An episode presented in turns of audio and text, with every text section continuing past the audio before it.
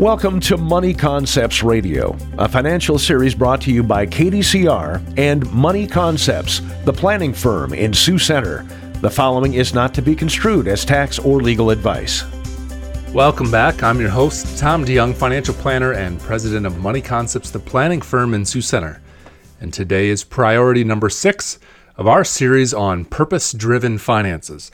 Last time we discussed finalizing adequate protection for ourselves and our families. What does priority number six cover? Priority number six is saving for periodic expenses. We know that we'll have to replace a car every so often, that a real estate tax bill comes annually, etc.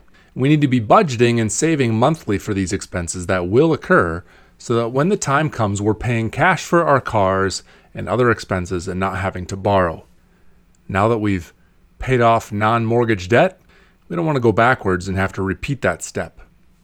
How do we put these things into practice? For periodic expenses that are due in three to five years or less, use a savings account. For expenses greater than three to five years away, use an investment account. Both of these scenarios are like several previous ones in that we recommend systematic, automated savings to remove the money from your temptation account, also known as a checking account, usually via transfer that happens automatically each month or semi monthly. It requires no discipline or effort on your part to maintain the savings program. That's one of the real advantages of automated savings or investment plans. So far, we have our savings account holding money for the first portion of our 911 fund, for annual insurance premiums or real estate taxes, and for expenses that are less than three to five years away, like replacing a car. Let's say we want to save up for a vacation or to purchase something.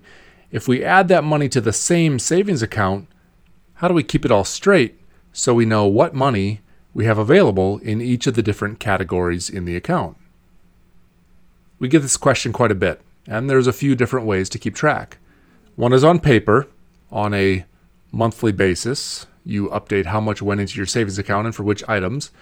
This could take a little work, but you could make it easier by using a spreadsheet.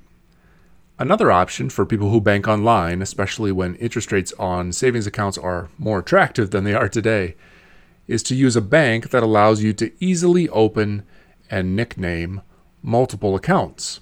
For example, I have a checking account that I nicknamed Primary Checking that's where the money from paychecks and such are auto deposited and manually deposited if need be. A portion of that money is used each month to pay the monthly bills, but I've also created separate savings accounts that are nicknamed based on the savings goal.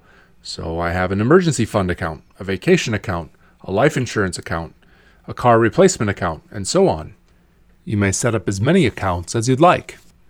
In addition, you may set up individual auto deposits from the main checking account to all the savings accounts in the dollar amounts and the frequency you desire. With separate accounts and automatic savings tools, you'll always know how much you have available in that vacation fund, how much is available in the emergency fund, and so on. Essentially, you're putting a large portion of your budget on autopilot in a creative and effective tool for saving for goals and future expenses. Thanks for listening. Join us again next time for priority number seven in our series on purpose driven finances here on Money Concepts Radio.